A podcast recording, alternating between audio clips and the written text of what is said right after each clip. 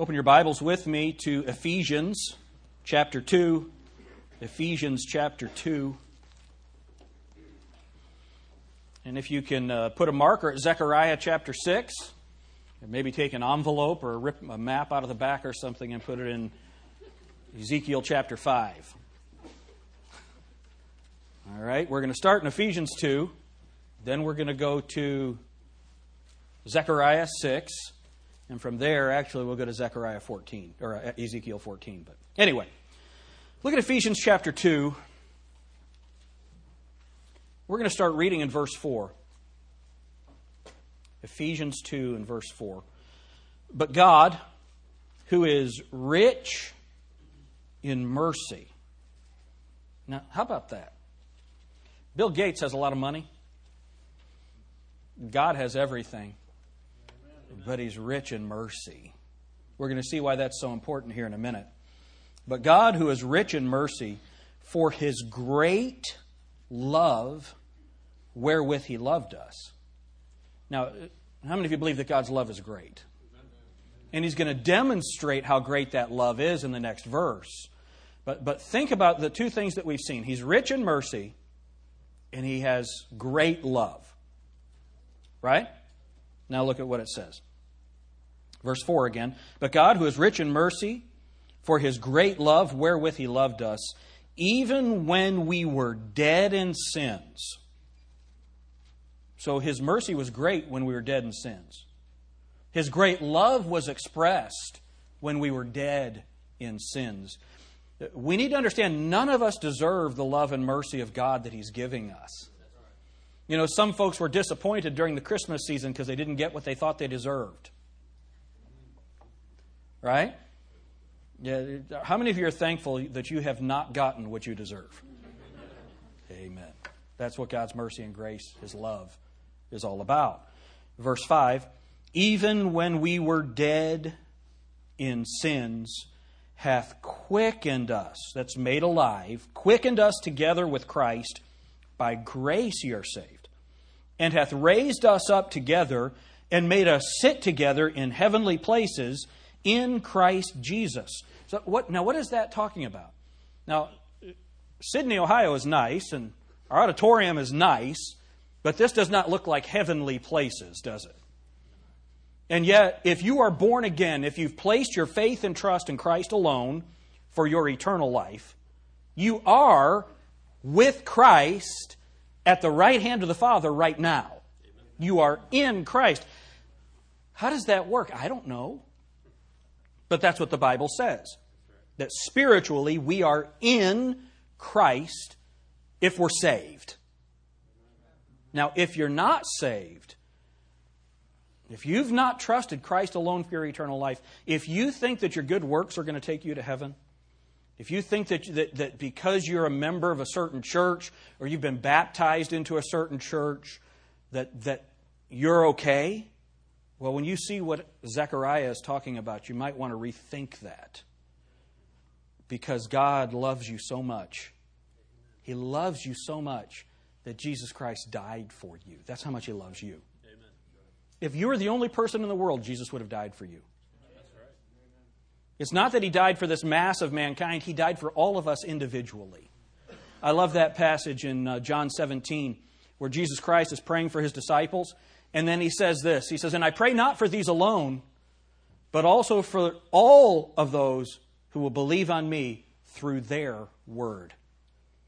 You see, everyone who's ever been saved has come to Christ through the word of the apostles right? Because you have to have the Bible to get saved. Being born again, uh, not of corruptible seed, but of incorruptible, by the word of God which liveth and abideth forever. We're born again because of the Bible, and the Bible was given to us through the apostles. Jesus Christ in John 17, he's praying specifically for you and me right there. If I was the only person in the world, Jesus still would have gone to the cross. That's great mercy. That's rich in mercy. That's exhibiting great love. Then look at what it says. Verse 7 That in the ages to come he might show the exceeding riches of his grace in his kindness toward us through Christ Jesus. Has Christ been kind to you? Yeah, that brings glory to God. For by grace are you saved through faith. And that, even the faith, and that, not of yourselves, it is the gift of God, not of works, lest any man should boast. So the only way that you can be saved is by grace, through faith. And that grace and faith, they're gifts that's given to you. You can't earn it, you can't work for it. The Bible says the wages of sin is death, but the gift of God is eternal life through Jesus Christ our Lord. A gift is not something you earn, a gift is something that's given to you simply by the good graces of the one giving the gift. You receive the gift. Verse 10 For we are his workmanship, created in Christ Jesus unto good works which God hath before ordained that we should walk in them. Now, notice what it says. You're not saved by works, but when you get saved, now you're supposed to do good works. Is that right? So remember, salvation is not because of your works. Salvation causes you to do good works. Is that right? And those works, those good works, we're supposed to walk in them. There's a way that we're supposed to walk. And it's all based on God's mercy on his great love, not of works, lest any man should boast. Is that what the Bible says? That's the great God that we serve. Let's pray. Dear Heavenly Father, help us as we study Zechariah chapter 6 today. Lord, we've laid a foundation of your amazing mercy. You're rich in mercy. We have laid a foundation of your great love. We've laid a foundation of what you've done for us. But we need to understand who you are. And we see that in Zechariah chapter 6. Help us now as we turn there. In Jesus' name, amen. Zechariah chapter 6. Second to the last book of the Old Testament. Now, if you're here today, you don't have a Bible with you, there are Bibles provided in the pews in front of you. If you don't know where a particular book is, there's a table of contents at the front of the Bible. Don't be embarrassed to use it. Um, I don't know if I've ever said this publicly. I have a terrible time memorizing lists. You'd think that God's given me a pretty good memory, but memorizing this and then this and then this and then this, it's difficult for me. And so lots of times, man, I am just guessing where one of the minor prophets are. I know it's near here. If I flip this way or I flip this way, I'll find it. Anybody else, you're with me on that? Now, all you Awana kids, you've got it down. You don't have any trouble. Us, you know, mentally challenged older folks struggle with this. So if you need the table of contents, use it, but make sure you have a Bible in front of you because the only way to understand Zechariah chapter 6 is to turn to some other passages. All right, Zechariah 6, verse 1. And I turned and lifted up mine eyes and looked, and behold, there came four chariots out from between two mountains, and the mountains were mountains of brass. In the first chariot were red horses, and in the second chariot black horses, and in the third chariot white horses, and in the fourth chariot grizzled and bay horses. Now, how many of you are blessed already? Isn't it just, then it makes you just feel warm all over, doesn't it? Verse 4. Then I answered and said unto the angel that talked with me, What are these, my Lord? And the angel answered and said unto me, These are the four spirits of the heavens, which go forth from standing before the Lord of all the earth. The black horses, which are therein, go forth into the north country, and the white go forth after them. And the grizzled go forth into the south country, and the bay went forth and sought to go that they might walk to and fro through the earth. And he said, Get you hence, walk to and fro through the earth. So they walked to and fro through the earth. How many of you that's your favorite verse in the Bible? Verse 8. Then cried he upon me and spake unto me, saying, Behold, these that go toward the north country have quieted my spirit in the north country. Y'all got that? How many of you would say, Pastor, I need some help with that chapter? See, Zechariah is considered by many uh, Bible scholars as the most difficult book in the Bible to understand. Um, and a, a, text like this can be very difficult to understand. Um, but if we study the Bible the way that God has told us to, then it becomes easier. It doesn't become easy, it becomes easier. I'll tell you one of the struggles for a pastor. Um, I think I have five or six commentaries that I read through on this particular section, and not one of them agreed. How many of you are glad that the commentators are not our authority? All right, so now keep your ribbon or whatever there in uh, Zechariah 6, because we're going to come right back. I want to explain to you our method for understanding this passage. So go to 1 Corinthians chapter 2.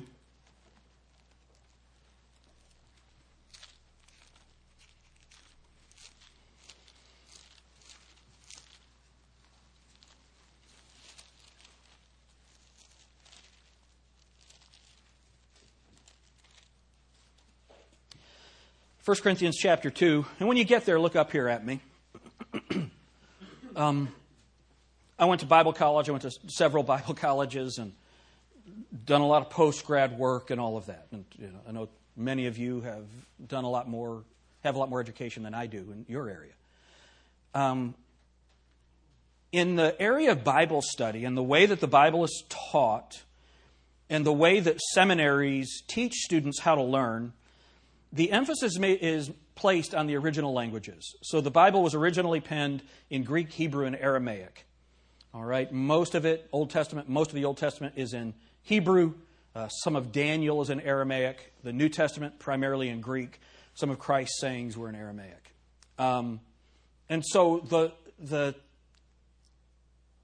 the, the wisdom, the common wisdom, the common methodology of the institution is that for a, a preacher to be qualified to communicate God's word to somebody else, he has to be able to understand the Bible in the original languages. All right? And th- there's some validity to that. I, I, don't have any problem with somebody studying the original languages. I, I, did some of that work myself, and some of you in here have done some of that work. And so, you know, obviously, we're not against that. The only problem is when you come to a passage like Zechariah chapter 6, knowing the Hebrew doesn't help you at all. It doesn't help you because you can read the words, but what is the how do you interpret the Bible? How do we make interpretation of this obviously obscure and difficult passage? How do we know what the right interpretation is? Now, let me say this. The commentators that I read, I trust all of those commentators. And their general conclusions about the passage all agree. The message of the text, they all agree. But what each symbol is and the definition they give for the symbol, some of those will differ. So, what I want you to understand is the message of the text, we can find that and how to understand it if we understand the proper way to interpret the Bible. Let me say this the Bible says about interpretation, interpretation belongeth to the Lord. Right? The Bible says that it is not of any private interpretation. So when someone says to you, that's just your interpretation, well, first thing you need to make sure of is, is that it's not just your interpretation. Right? You know, I could say that Zechariah chapter 6 is about, you know, aliens that come down to suck the brains out of all of the zebras in the world. I don't think that's what it means. How many of you think that might be a private interpretation? How many of you wonder how that even comes to a person's mind? Yes. If you only knew what I don't say. All right, so how are we going to interpret the Bible? Okay, let's, let's establish our methodology and then we'll go and do it. Okay? 1 Corinthians chapter 2. And remember the premise, the, the, the, whole reason for that little parenthesis right there, that little explanation, is that knowing the Hebrew language will not help you interpret the passage. So how does the Bible tell us to interpret the passage? 1 Corinthians chapter 2 and look at verse 13. Which things also we speak not in the words which man's wisdom teacheth, but which the Holy Ghost teacheth, comparing spiritual things with spiritual. So we're going to understand the Bible through the teaching of the Holy Spirit. Now, here's what happens in some churches the Holy Spirit told me, and then I make a statement. And you have to take my word for it that the Holy Spirit told me that. It might have been indigestion. It might have been any, whenever I think, remember the old Scrooge thing, the, you know, I ate too much cheese or whatever, and he's seeing a vision. I mean, you know what I'm talking about with that, yeah. So when someone tells you the Holy Spirit told you to do something, if you're saying that the Holy Spirit said something and it's not in the Bible, the Holy Spirit didn't tell you that. Right? Because the Holy Spirit finished speaking with the Word of God. The Holy Spirit now uses the Word of God to speak to you. He's not done speaking, but He speaks through the Scriptures. And that's what the Bible says right here. So now, if we're going to spiritually discern the Bible, and the Bible says that it is spiritually discerned, if we're going to spiritually discern the Bible, how do we do that? A common way that that is is let me tell you what this passage means to me. The only problem with that is what if you were never born? Does the passage then have no meaning? So it doesn't matter what the passage means to me. The important thing is, is what does the passage mean to God and how do we get the proper interpretation? We've established that interpretation comes from God, it belongs to God. The Bible has to be spiritually discerned, and we spiritually discern the Bible through the Holy Spirit's words, and we're going to compare those words with each other. How do we know that's what 1 Corinthians 2:13 is talking about? Comparing things spiritual with spiritual. Go to John chapter 6.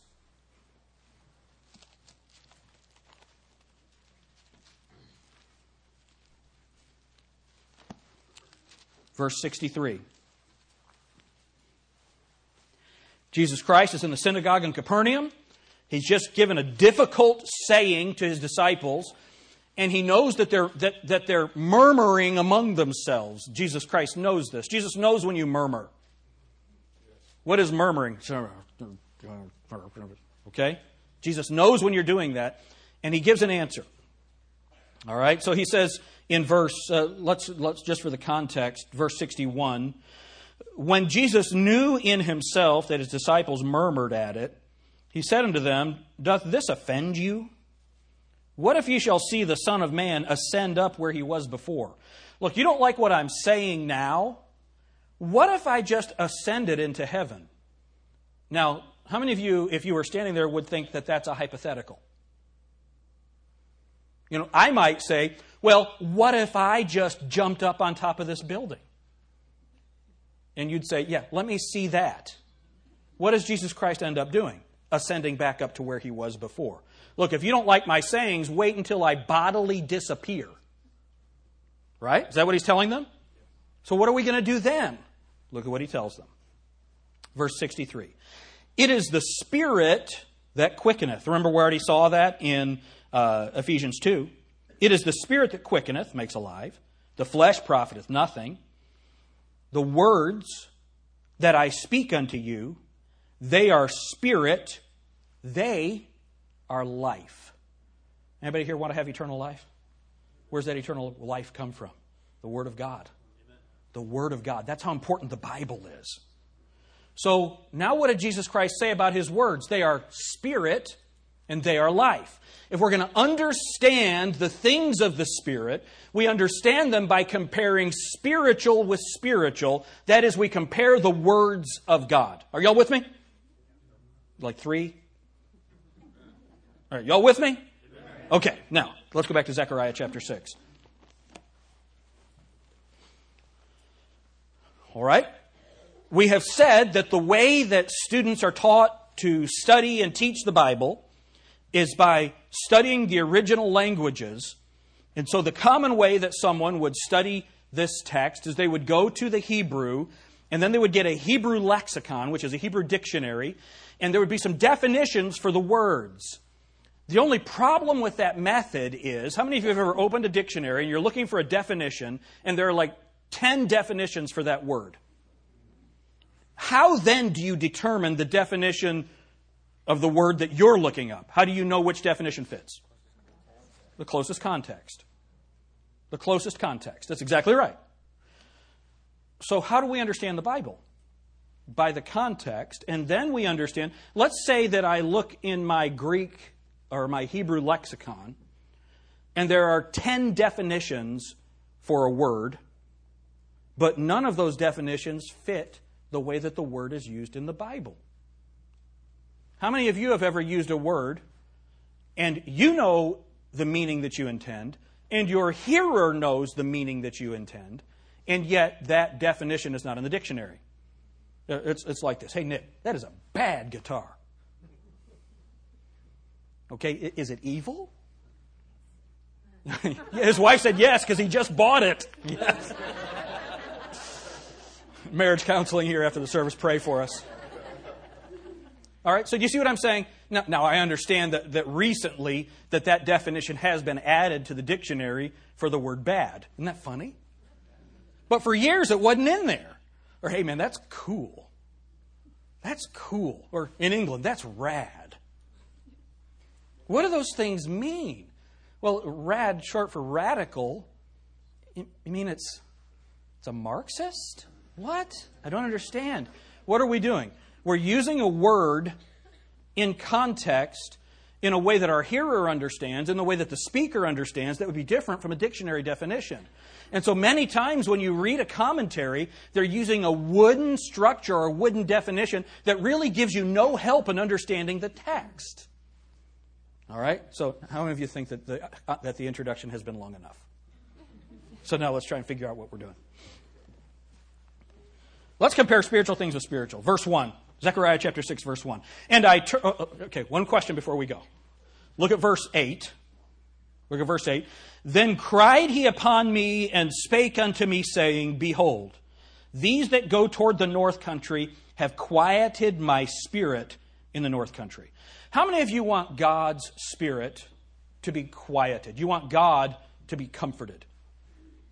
Amen. Has He done something for you? He, uh, uh, does, that is our desire. Our desire is for God to be um, pacified, for God to be at rest. That would be our desire.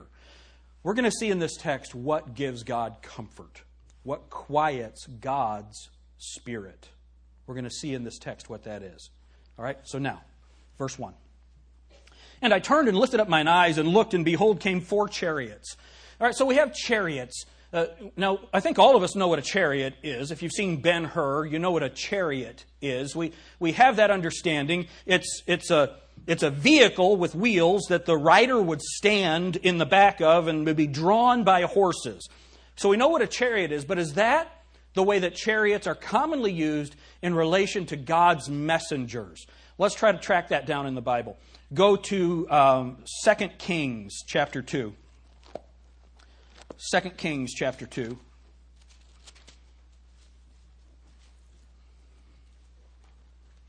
Verse 11.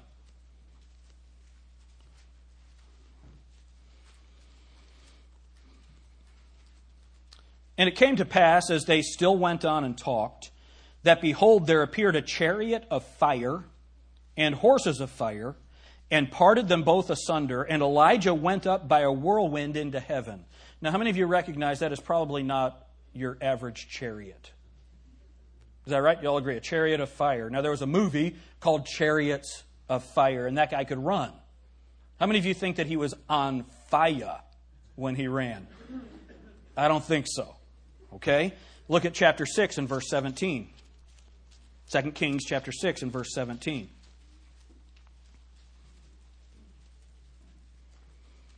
Now remember what's happened. Elisha and his servant, they're surrounded by a huge army, and the servant is really nervous. And Elisha is saying, Hey, no problem. I got this under control. No worries. And what does he do? Look at verse 17. And Elisha prayed and said, Lord, I pray thee, open his eyes that he may see. And the Lord opened the eyes of the young man, and he saw, and behold, the mountain was full of horses and chariots of fire round about Elisha. That's awesome. You know, Elisha is saying, hey, these guys are with me. Right? Now, how many of you think that that's not your normal horse or chariot? Is that right? These are the messengers of God, ministering spirits, angels. Angels in chariots of fire. Now, there might be a literary person who's saying, well, I think that that's just an anthropomorphistic statement. Well, whatever. I just know that it says that it is a chariot of fire. Amen? Now, uh, is it actually a chariot? Well, yes, because that's what the Bible says, but it happens to be a spiritual chariot, a chariot of fire. Um, look at Psalm 68, verse 17.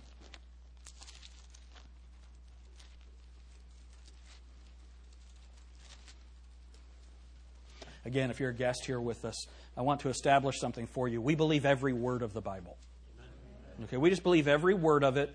Um, we believe that they're allegories if they're identified as allegories. Uh, otherwise, they're just what they say they are. All right? Look at chapter 68, Psalm 68, verse 17. The chariots of God are 20,000, even thousands of angels. The Lord is among them as in Sinai in the holy place. Now, it, on that text, it's saying that, that God either has 20,000 chariots or 20 million chariots. All right? It's hard to tell from the text, but it doesn't really matter because one angel killed 185,000 people. Right? So if he has 20,000 of those, I think that his army is okay. Is that right? All right, so uh, it's saying that God literally has these armies and these chariots. When Jesus Christ returns, he's going to be riding a white horse. Those that come with him are going to be on white horses. He's going to have a, a sword, a flaming fire that comes out of his mouth, and that sword is the Word of God. And on his vesture is written a name that no man knoweth. And later on, it tells us that it is the Word of God. That's what the Bible says. How many think that's going to happen? Yeah, it is. It's going to happen. All right? So now, go back to Zechariah chapter 6, verse 1.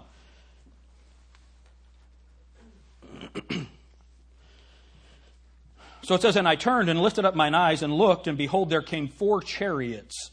So these chariots, and we'll see when, drop down to verse 5, it gives the definition. And the angel answered and said to me, These are the four spirits of the heavens. These are the four spirits of the heavens. So this is a spiritual thing, as in angelic, all right? Um, so then look at verse 1 again. And there came, in the middle of the verse, there came four chariots out from between two mountains.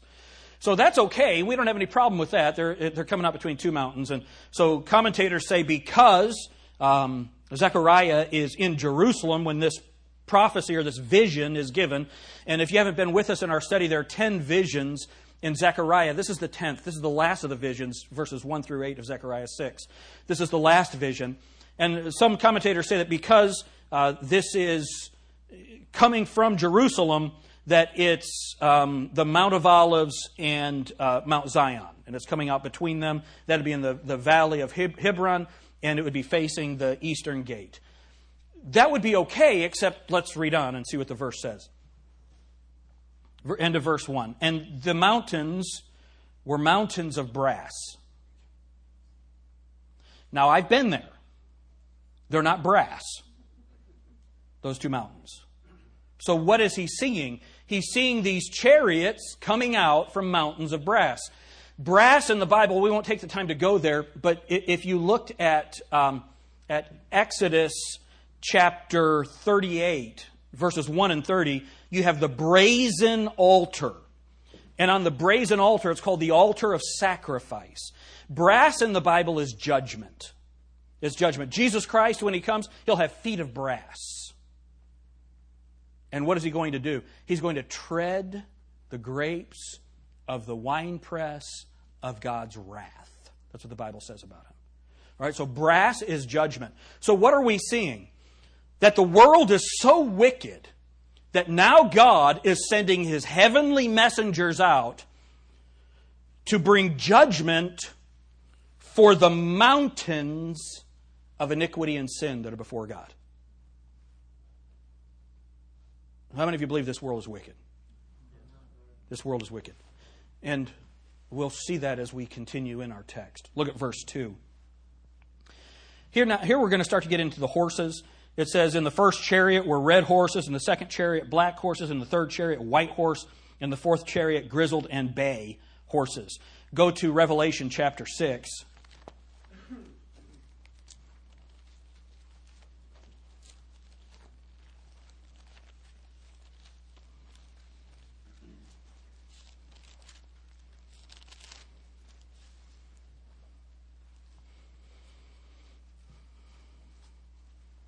All right, hold your place in Revelation 6 and go back to Zechariah. Uh, the reason I want to do it that way is because they're given in a different order and there's a reason for it. But um, if you're taking notes, the red horse denotes war. War. The black horse is famine. The uh, white horse is conquering by some means other than war. Conquering by some means other than war. Um, and then the, the grizzled that's used here, uh, it's a speckled, gray, grizzled. Uh, that would be uh, judgment through pestilence. Pestilence. Okay? And we'll see that that is the common usage of these throughout the scriptures. So go now, I wanted to do that with you here in Zechariah 6 because they're in a different order in Revelation 6. So go to Revelation 6. Verse 2 And I saw and behold a white horse, and he that sat on him had a bow, and a crown was given unto him, and he went forth conquering and to conquer. Now, um, depending on your theological perspective, if you come from a different theological perspective, if you believe in covenant theology, the idea that we are going to bring in the kingdom, we're going to get the world, and we're going to we're going to uh, establish the world in such a way that righteousness will be throughout all the world, so that Christ can return to a righteous place. How are we doing? No, that's that's not what the Bible says. Uh, so those who would teach that this white horse here is Jesus, they're completely wrong because Jesus doesn't come with a bow, Jesus comes with a sword. All right? So this is antichrist. And what the way that he comes, he conquers look at he has a bow but there's no arrows, so he conquers the world with peace. So if someone could come and bring peace to the world, that man would rule the world. And that's what's going to happen. All right? So here you have the white horse conquering by some other way by a way other than war. Look at verse 4. And there went out another horse that was red, and power was given to him that sat thereon to take peace from the earth, that they should kill one another. All right, so taking peace from the earth, now he's bringing war. This red horse, so the red horse is war. Look at verse 5. And when he had opened the third seal, I heard the third beast say, Come and see. And I beheld, and lo, a black horse, and he that sat on him had a pair of balances in his hand. And what does he do with these balances? It's a scale. And I heard a voice in the midst of the four beasts say, A measure of wheat for a penny, and three measures of barley for a penny, and see thou hurt not the oil and the wine. So what does he do? Uh, a penny is a day's wage, according to the book of Matthew. So here you're going to have a measure of wheat and three measures of barley for a day's wage. You can't eat, you can't live on that. So there's going to be famine. There's not going to be enough food to feed the people. So the black horse is famine. Look at what it says in verse 8. And I looked and behold a pale horse. So that would be the, the grizzled horse from uh, Zechariah 6. And, uh, and his name that sat on him was Death, and hell followed with him. And power was given unto them over the fourth part of the earth to kill with sword and with hunger and with death and with the beasts of the earth. So, how do you kill with death? How, how will he kill with death? They're dying from the dead bodies. If you remember the Black Death, the, the Dark Ages, people died from the dead bodies. Right? That's pestilence. So, we see the definition of what these horses do from Revelation chapter 6. Um, go back to Zechariah chapter 6.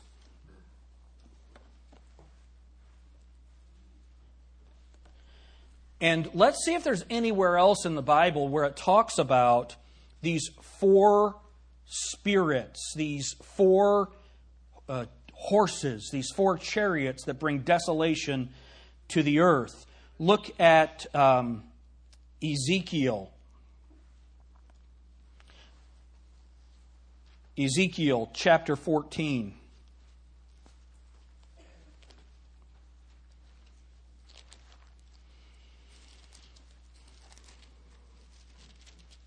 Look at verse 21. Ezekiel 14, 21. For thus saith the Lord God, how much more when I send my what? Four sore judgments upon Jerusalem, the sword, and the famine, and the noisome beast, and the pestilence to cut off man, uh, to, to cut off from it man and beast. So you have these four uh, pestilences, these four judgments that come here. How does the number four fit into it? Well, um, go to Revelation chapter 7.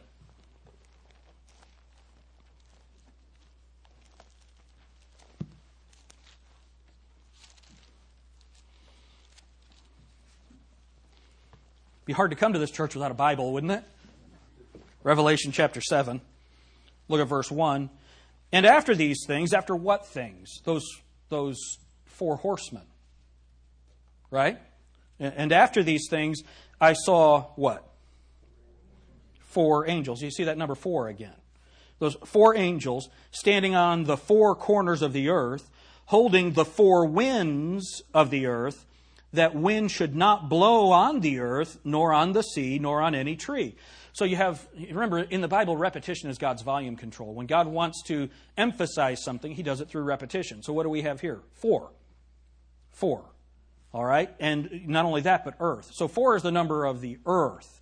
So the four corners of the earth, the four points on the compass, all of that, that's when God talks about that, it's something that's going to go through all of the earth. So when these angels come, when this destruction come, it's destruction that come, this judgment will come all over the earth.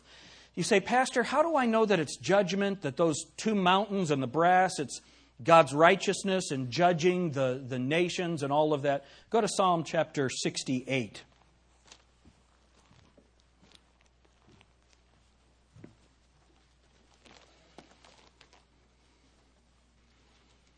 I'm sorry, Psalms 36. Psalm 36.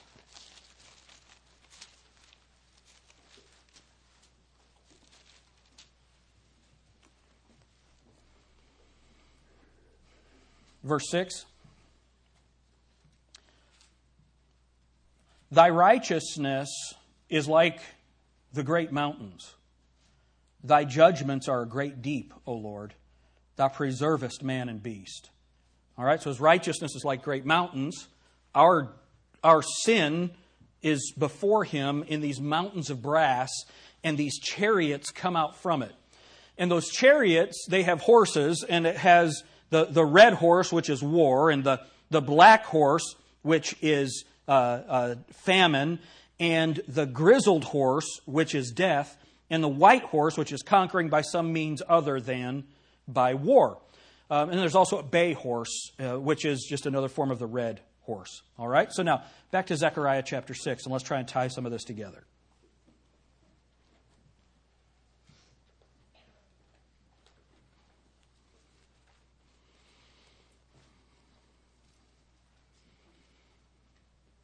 So, remember what we have.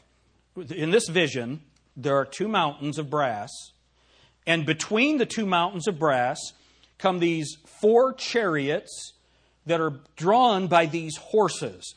And some of the chariots have a blend of, uh, of, of the two different types of horses, but there are the four different colors of horses that come out, and they're drawing these chariots, which are the four spirits that have come from before the throne of God.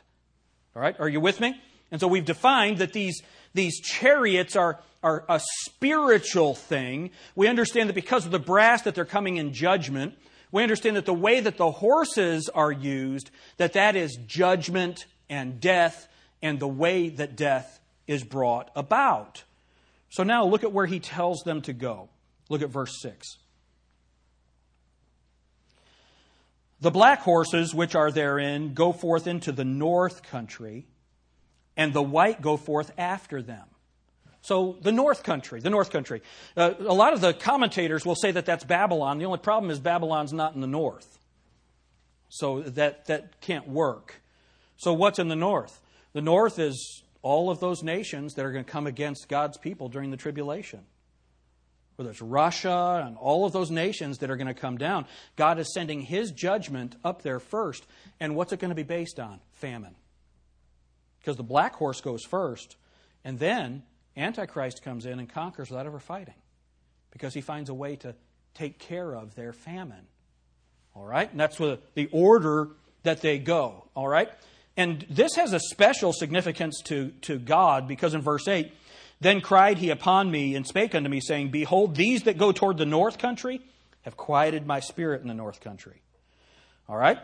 Let's look at, um, and I'm going to explain that. We'll end with that.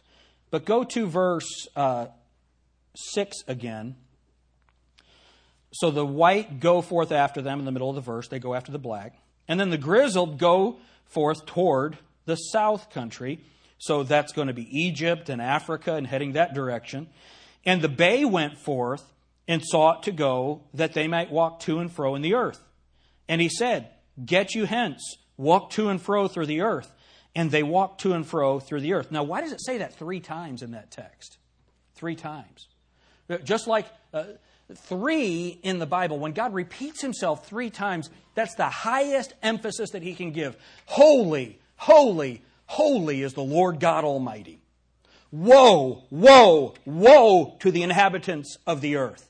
That, that threefold repetition in the Bible, it's a very significant thing. Why three times? Because this, this death, this pestilence, this pale horse, this grizzled horse, is going to go to and fro in the earth, all over the earth. When you look at Revelation chapter 6 and Revelation chapter 8, what you find is that a third of the green, gra- a third of the trees, a third of the water, um, all the green grass, it's all destroyed. And the pestilence that comes from that, it's a global calamity that's coming. But these people that have gone to the north, these, these, these horses that have gone to the north to bring the destruction, that has a special significance to God. Let's look at it and we'll be done. The Bible says in verse 8, and, he, and then cried he upon me and spake unto me, saying, Behold, these that go toward the north country have quieted my spirit in the north country. What is going to quiet the Spirit of God? What is going to do that? Go to Ezekiel chapter 5.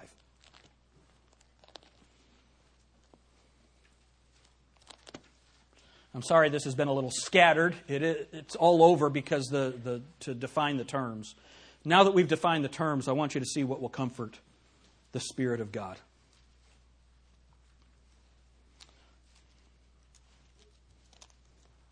Ezekiel chapter 5 and look at verse 17. So will I send upon you famine and evil beasts, and they shall bereave thee, and pestilence and blood shall pass through thee, and I will bring the sword upon thee. I, the Lord, have spoken it. You see that? I, the Lord, have spoken it. Look at verse 12. A third part of thee shall die with the pestilence, and with famine shall they be consumed in the midst of thee. And a third part shall fall by the sword round about thee, and I will scatter a third part into all the winds. Remember that? We saw that in Revelation 7. And I will draw out a sword after them. Now look what it says in verse 13. Thus shall mine anger be accomplished and I will cause my fury to rest upon them, and I will be what? Comforted. And they shall know that I, the Lord, have spoken it in my zeal when I have accomplished my fury in them. Why is God comforted by the pestilence, the famine, the beasts uh, destroying these people? Why is he comforted by that? because God acts according to his nature. And his nature abhors sin and wickedness, and it requires his judgment. You see, our sin, the sin of the world, is like mountains before him. And he is disquieted in himself until that sin is ultimately judged. How many of you want God to be comforted? Seriously. This is interesting. Do you see why we needed to start with Ephesians chapter 2? Great mercy, rich in mercy, great love toward us when we deserve this. Look, look at chapter 16. Ezekiel 16, verse 42.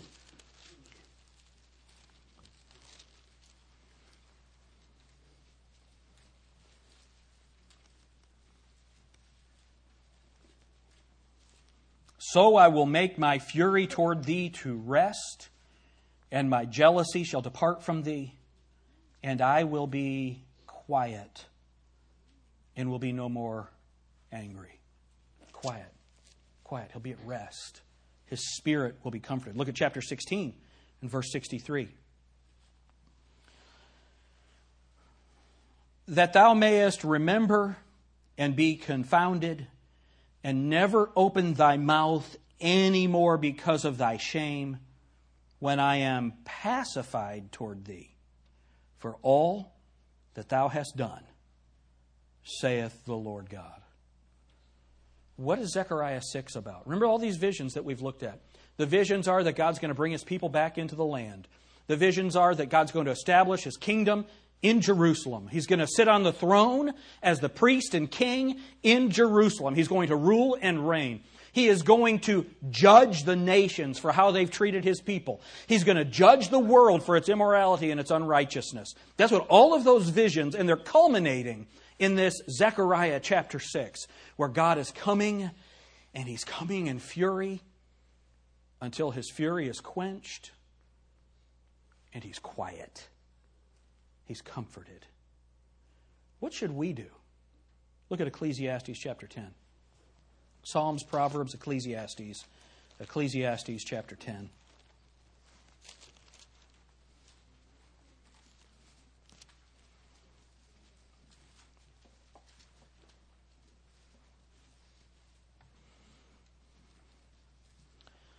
Verse 4 If the spirit of the ruler rise up against thee, leave not thy place, for yielding pacifieth great offenses. You know what you should do? If you've not come to the Lord Jesus Christ as your Savior, Jesus is coming back to do this. You know what you need to do? Repent. Don't run away from Him. Yield to Him. Yield to Him. He loves you. Has great mercy. He's rich in mercy. He has great love. Let's look at the two different things that you can do, and we'll be done. Get Psalm 67 and Revelation 6. Psalm 67 and Revelation 6.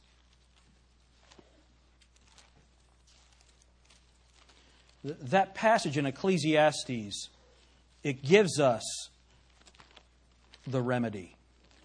But look at Revelation 6, and then we'll go to Psalm 67. Remember what's happened? Those four horsemen have come, there's been a great earthquake. Um,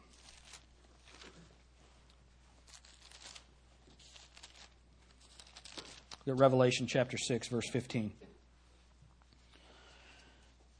And the kings of the earth, and the great men, and the rich men, and the chief captains, and the mighty men, and every bondman and man, and every free man. Okay, so that's everybody. Do you see that? That's every qualification there. Every person.